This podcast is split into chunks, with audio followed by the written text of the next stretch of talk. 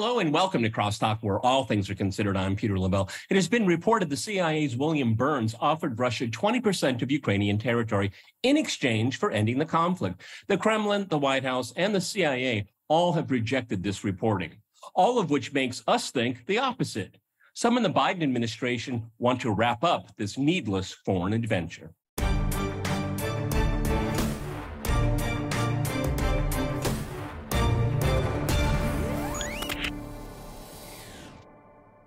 To discuss these issues and more, I'm joined by my guests, George Szamuely in Budapest. He's a podcaster at The Gaggle, which can be found on YouTube and locals. And here in Moscow, we have Dmitry Babich. He is a political analyst and editor at InoSMI Internet Media Project. All right, gentlemen, crosstalk rules in effect. That means you can jump anytime you want, and I always appreciate it.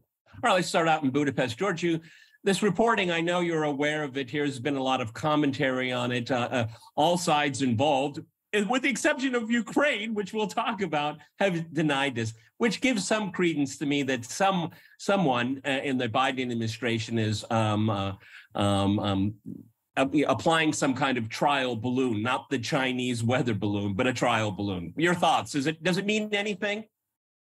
Well, unfortunately, I don't think it does. Um, I tend to think that uh, the Biden administration is just set on this uh, path and uh, and there's nothing that's really stopping it because the American foreign policy establishment is uh, set on this path. So if we look at the the latest issue of Foreign Affairs magazine, published by the Council of Foreign Relations, the the big in-house mag of the uh, foreign policy establishment, there's an article by Michael McFaul, the former U.S. Uh, ambassador to Russia, calling for total victory over Russia. Um, there's an article by Garry Kasparov also says a victory to the death, unconditional surrender from Putin. Um, um, an article by Alexander Vindman saying the same thing. So eh, they're all banging the same drum. Then we had Boris Johnson in Washington this week again. You know, let's say we, we need total victory. What about the prospect of nuclear war? Putin's bluffing. And then, you know, and that's and they're, all, they're all just repeating it. So unfortunately for the United States, this war, as, as, seen at the moment, is a godsend. Basically, Europe has been eliminated as any kind of a force in the world. NATO is consolidated under American leadership. The military industrial complex is humming very nicely because essentially the European defense industry will now just vanish. It will be replaced by American equipment. And you know, Russia, they they continually sort of de- debilitating Russia. So I wish that there were some serious uh, uh, negotiations towards peace. Unfortunately, I don't see it. Dima, your thoughts here, because I, in, everything that George said can be perfectly valid, but at the same time, um, they, they, there could be some kind of uh, sniffing around and seeing what the attitudes are. You know, uh, how far the Russians are going to go. Are they even open to any kind of negotiations? And again, I want to stress, you know, Ukraine as a, a player in all this was not mentioned. Okay. So nothing about Ukraine without Ukraine doesn't seem to be in play. But everything that George said could be possibly very valid, which I tend to agree with him. I just wonder why the story was floated. It came from Swiss media. Go ahead, Dima. Yeah, it, came from Neue Zürcher Zeitung, a Swiss newspaper, in the midst of a debate in Switzerland uh, Switzerland, as a neutral country, can it supply munitions and even arms to Ukraine? You know, isn't it against the neutral status? And most of the lawyers, most of the specialists in uh, in uh, uh Switzerland said that no. If we're a neutral country and we supply weapons to Ukraine, then according to the old principle of neutrality, we should also supply weapons to Russia.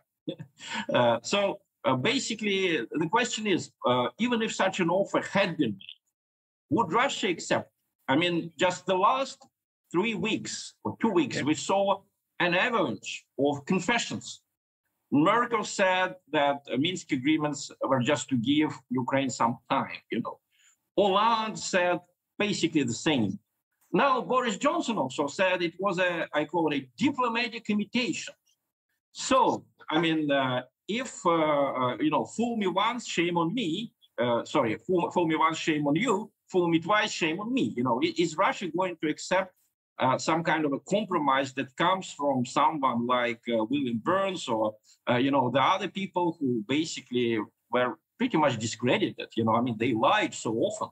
So uh, this is the big question. Uh, however, uh, I think everyone understands and everyone expects that this terrible tragedy would end with some kind of agreement.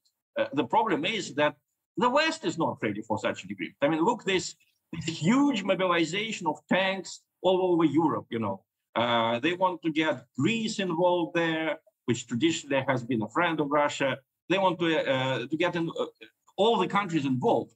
And they all understand it's dangerous, you know. Uh, it, I, I, basically, we see the same kind of pattern. Uh, uh, you know, the, the United States and Europe make some kind of a very provocative hostile move, such as Maidan in 2013, 2014, for example. Russia first tries not to react, you know, uh, when uh, European politicians were openly, openly cheerleading the crowds on Maidan. it was the case. I mean, look at their speeches, look at their images. Russia did not send anyone there except a liberal, a former member of Yabloko Party, Vladimir Lukin, who came in the last two days, you know, of, of the confrontation. So he basically did not have any influence. Uh, so Russia waited, waited, and then, uh, you know, the Crimean story started. So uh, it is the same pattern. The West provokes, you know, Russia tries not to notice, then Russia reacts, uh, and and the, then the whole confrontation is moved to another stage, to another level, and the West is starting to yell, this was an unprovoked, uh, you know, uh, escalation from Russia. You have been provoking Russia before Crimea for many years, and especially during the last five months of Maidan. Now, what happened? Uh, you know, before uh, uh, Putin's decision on uh, February 22nd, 2000, sorry, February 24th, 2022, remember there were five months of negotiations and there were lots of uh, provocations from Ukraine. So it's always the same pattern. Yeah, George, it's interesting. The, the, the, this reporting from Swiss media, 20%, which is kind of curious because there's it, it's uh, it's almost as if the West is believing its own propaganda. Because if you think about what Burns apparently, allegedly was offering, is 20% the size of the Donbass. Crimea wasn't mentioned at all, as far as I'm uh, I understand. But Ukraine, uh, Kiev did not have control over that 20% that, uh, on the day before the conflict started. So, I mean, do people like Burns think that the Russians are willing to accept chump change after all this? I find it really baffling. It's, you can explain it if they actually believe their own propaganda, low morale, no ammunition, running out of missiles, you know, all this stuff, which has never been proven. There's no empirical evidence to back it up. Your thoughts? No, I, I, I think so. Um, and but but I am also skeptical. Uh, I think that if there were a serious offer made to Russia, I don't think the Americans would use William Burns um, mm. to do it. I mean, I think that you know why would the director of the CIA? I mean, I know he had been an ambassador before, but still, director of the CIA is an odd sort of person to um, to send a, uh, a message. Um, I mean, if one thinks about how this might conclude. I mean, it, it could actually be concluded. You know, they keep saying, "Oh, uh, at the end of the process, there'll be some negotiation," but it may be that there'll be no negotiation at the end of the process. There will just simply be, you know, thus far no further, and essentially there'll be, as uh, you know, some sort of a, an armistice. Um, Russia takes whatever it takes, uh, and there is a a remnant of Ukraine that remains, but it'll be totally under American tutelage. It probably will be inducted into NATO. Um, and then you have essentially a frozen conflict, which can last. I mean, if you think about, let's say, Korea, I mean, you know, you had a frozen conflict. It's lasted uh, 70 years. I mean, of course, sometimes they don't last, but it, it may be because it's hard to see at the moment how there can be any kind of negotiations. I mean, Dima's pointed out very well that how you know the, the you know, the Russians have been you know fooled and you know, betrayed time and time again, going all the way back to um, uh, Gorbachev and James Baker's "Not One Inch to the East." I mean, this has gone on. So why would the Russians sit down and believe any promises at all made by the United States? In, in particularly, Dima, I mean, it's something that George and I on the gaggle have talked about almost on a daily basis. Is that um, even the very idea of an armistice or ceasefire well, that will just, you know, just take a time out to uh, load up Ukraine with more and more weapons, with and NATO being involved in it. That doesn't resolve it. See, the problem with the West in the way they they try to understand or misunderstand Russia's position is that it wants security guarantees in the European landmass. Okay, that's never addressed by the West. Okay, and and that's what Russia said. But this is the origins of it. You can talk about unprovoked all you want. Who cares? But we have demands, and you don't even deign to recognize that we have these demands. Dima. Uh, well, you're absolutely right. Uh, and also uh, remember, the West, not, not even Ukraine, the West had all the opportunities to make it a frozen conflict for eight years. I mean, Good point. There, there was an example, uh, Moldova. You know, in Moldova, there was a terrible conflict in 1992. It ended in August, thanks to the Russian troops who basically separated uh, Transnistrian troops and the Moldovan troops. And then uh, for, for how many? For 30 years, uh, there was not a single person killed. You know, there is a certain tense sometimes. You know, there are armed people on the two sides of the Dniester River, uh, but it's a, it's really a frozen conflict.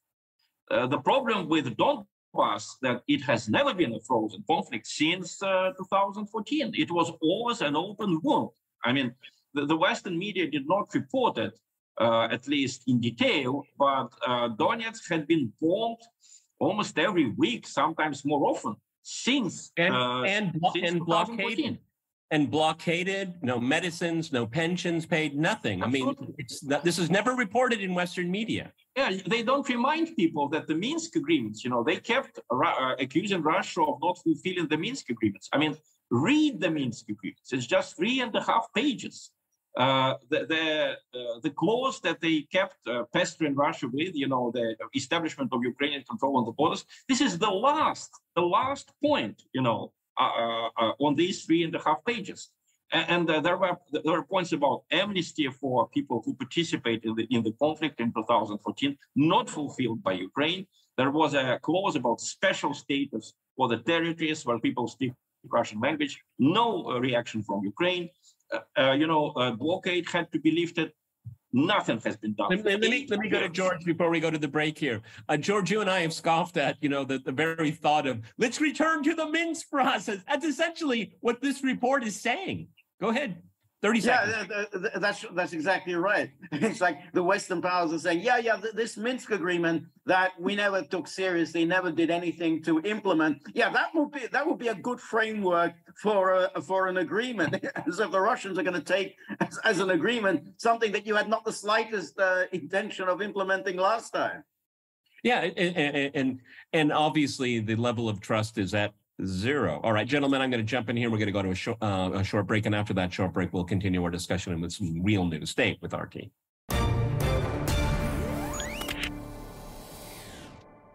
Welcome back to Crosstalk, where all things are considered. I'm Peter Lavelle. This is the home edition. To remind you, we're discussing some real news.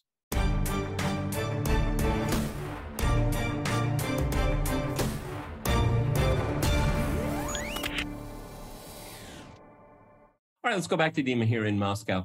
Uh, Dima, the uh, again one of the subjects in that is not really touched upon because they're all kind of focused on Russia's losing, Ukraine is winning, Zelensky's a, a new Churchill, and all of this, which is a lot of nonsense. It's a lot of white air because it doesn't really tell us anything about what's most important. And what is most important is when this military conflict comes to an end, which it will come to an end. Um, I personally think Russia will unilaterally determine that, but that's something down the road. Um, but what about the the post-conflict environment here? Because we have we were told that Europe and NATO are very much united, but they're very much not. Okay, we have the French and the Germans talking about security guarantees, the Eastern Europeans saying Russia is a war criminal. There's no need to talk to them. I mean, because and, and all the while, Ukraine is really kind of low in the totem pole of importance here. Okay. It's really about the relationship that Russia will have in European security structures, if at all. And if it does not, that will make sure that will determine that Europe is a very unstable place for a long time because you'll definitely have elements in Ukraine, whatever size or shape and form it is, will be looking for revenge and a, undoing of the settlement that Russia, in my opinion, will unilaterally impose. This is one of the things that needs to be talked about, Dima. Well, obviously, Russia just cannot remain in the European jurisdiction, if you want, mm-hmm. in general. Uh, I mean, uh, last week we had two awful, awful articles. You know, one was uh, in Euractiv by, uh, by Anna Fotyga, you know, the former foreign minister of Poland, who is now a member of the European Parliament, where she basically wrote that uh, Tsarist Russia, Communist Russia, Putin's Russia, they're all the same. This is the same country which is uh, banned on expansionism, which needs needs to be basically destroyed, not uh, physically, but uh, as an entity. She writes, there should be no such thing as Russian oil. There should be Tatar oil, Bashkir oil, oil of the people of the North Caucasus. So, I mean, how can Russia remain in the in the framework of uh, uh, you know European jurisdiction with this kind of attitude? You know, uh, and the problem is that uh, what are those what are those damn Russians doing with our oil? That's what it sounds like to me.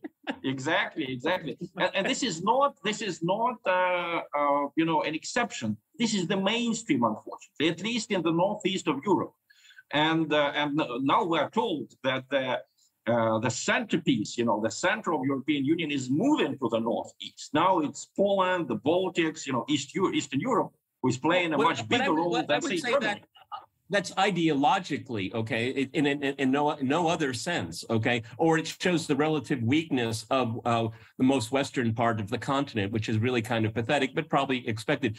George you know, uh, you know russia an expansionist russia i mean in, in in the last 30 years it's only nato that has been expanding not russia well, don't you know, NATO is a defensive alliance. I mean, oh, everything I've heard, they do is defensive. Uh, so, yeah, no, that, that, that's right. The, the problem with Europe and, and with the United States is that it has very weak leadership.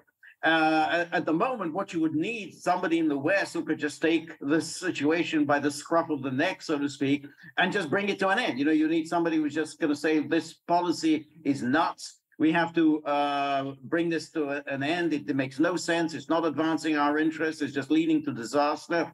Um, but there's no one around. You know, we have, um, you know, Sergeant Schultz, uh, the German chancellor, who's constantly just saying, no, no, I, I don't want to do that. And then, you know, 10 minutes later, he changes his mind. So now, no, we're not, we're not sending any fighter jets. We are, I'm drawing the line here. No fighter jets. So that means you know, yeah, fighter jets are going to be going all the way. Or Macron says, well, we, we mustn't impose a peace on, on Russia that's humiliating. But in the meantime, I'm, I'm going to go on sending, you know, fighter jets and whatever. So and, and apparently, and apparently, George, one of the reasons why Macron uh, uh, still is in contact with Putin because he's doing a personal favor for Zelensky right. because Zelensky burnt his bridges.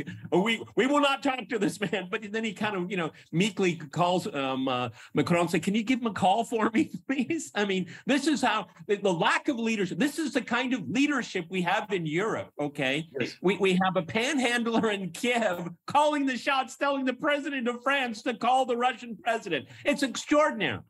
Right. But that's the thing. But, that because you've got these very weak leaders, there is this great danger that you know, we could drift to a, a real actual war uh, between NATO, in other words, the United States and Russia. If you had a strong leader, a strong leader would have just simply, you know, brought this to an end. But because of this lack of leadership, it's just this gradual drift to the point where I, I think that you know, it's it's very hard to see how it can be avoided because there's nobody in the West, uh, you know, and Trump, you know, at best, who, you know, won't be in power for another couple of years, but that's at best. Uh, there's, there's nobody who's just saying this has to stop. You know, we have to just work out some sort of a uh, an agreement, and you know, which is in our interest. There's no one so like something akin to Eisenhower telling the British and the French to knock it off in Suez. Just knock it off. Yeah, yeah, that's it. Yeah, yeah. Yeah, Dima, you know, you know, ever since the conflict uh, started back in February of last year, so it's almost a year now. I've been, I've done almost every single program on the topic, and it's been talking about Russia. But can you tell our audience what is the thought? I mean, I don't know if average Russians actually articulate it. Most people don't think about politics. We're kind of fanatics. We think about it all the time. But you know, Russia's 300 year um, dance, if you will, with the West is coming to an end. And this time it's quite definitive, I think, okay? Because at the end of the Second World War, the famous phrase, the Iron Curtain is going up all across Europe, but it's the it's the West that's created the Iron Curtain now. How does that how does that you think impact how Russians think about the future of their country, Dima? Well, we we hope for the best because uh, this is in human nature, and uh, in fact, the economic situation has not uh, deteriorated. Uh, mm. uh, almost uh, almost everything's intact. So people are not too pessimistic. They think that this is just a temporary problem. You know, there is just another crazy ideology that engulfed the West.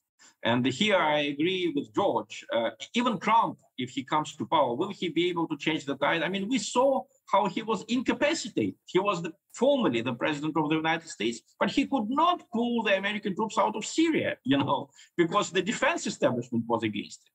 He could not change the immigration rules because they found some court, you know, district court, which incapacitated him. So unfortunately, something more serious has to change than just the guy who sits in the White House or who sits in the Elysee Palace.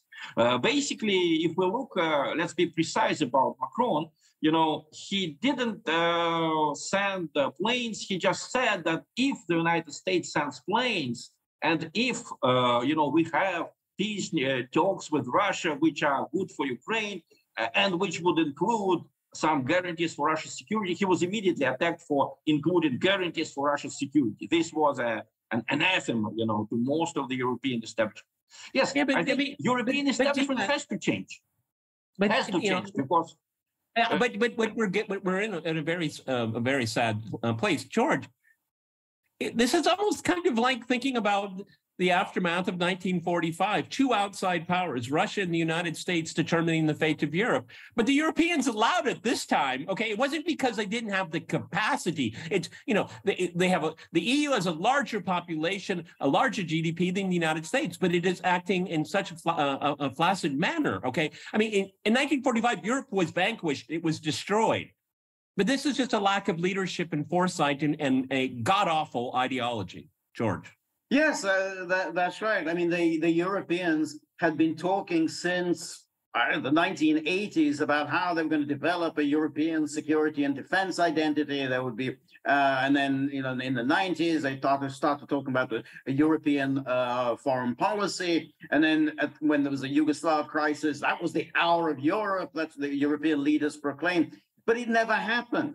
And time went on, and Europe has become even more subordinate to the United States than uh, than it ever was during the Cold War. Even during the Cold War, you had uh, real European leaders who stood up to Washington, like De Gaulle or Willy Brandt and Helmut Schmidt. There's nothing now. I mean, it's total subordination when there doesn't seem to be any real need for it. I mean, there's no security threat that there might have been during the Cold War. It's uh, they, they find this a very convenient uh, arrangement. And so now here, here they know all, all European people know, all European politicians know that this is an absolute disaster for Europe. It will only harm Europe that the longer this goes on. But they are, they are incapable of taking any sort of a lead and standing up and, and saying enough to the you know to the United States that this is something that you provoked. There was never any need for this. Uh, we had so many opportunities down the road to have brought this to a conclusion, but there's no one, and there doesn't seem to be anybody at all who's who's stepping forward.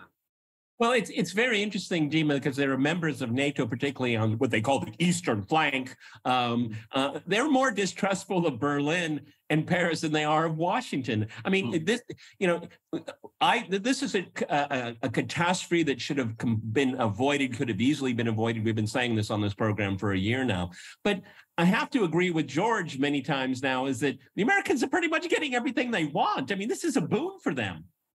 Sure. Well, I think it's a boon for the ideology that rules the United States. It's not a boon for Americans. I mean, Americans, oh, just like great, Europeans, Good point. are losing, you know, losing a lot of opportunities because of what happened. Uh, but, you know, uh, talking about values, I mean, uh, what kind of European values do we have if uh, Chancellor Scholz, when he was asked, are you going to send tanks? He said, if the United States send tanks, then I will also send tanks. It's like uh, Chancellor, uh, Chancellor, uh, you know, uh, uh, would you kill people? well, personally, me, I, I wouldn't, you know. But if the United States kills people, I would also kill people. So this is the kind of European values, you know. They look up to the United States. If the United States is doing something, they're going to do the same, you know. Uh, now, today it's with Russia. Tomorrow it will be with China. The day after tomorrow, I don't know what will happen. You know, they may even imitate capital punishment or whatever. Of course, it will be a capital punishment only for the people who are politically incorrect. You know, it will be for some kind of, uh, you know, uh, racists or uh, misogynists. But uh, the problem oh, is don't forget the environment. You're a carbon exactly, or, or okay. people who pollute all right, the all right. environment. Gentlemen, with fascinating discussion as usual. I want to thank my guests uh, uh, in Budapest and here in Moscow. I want to thank our viewers for watching us here at RTC. You next time. Remember, cross talk rules.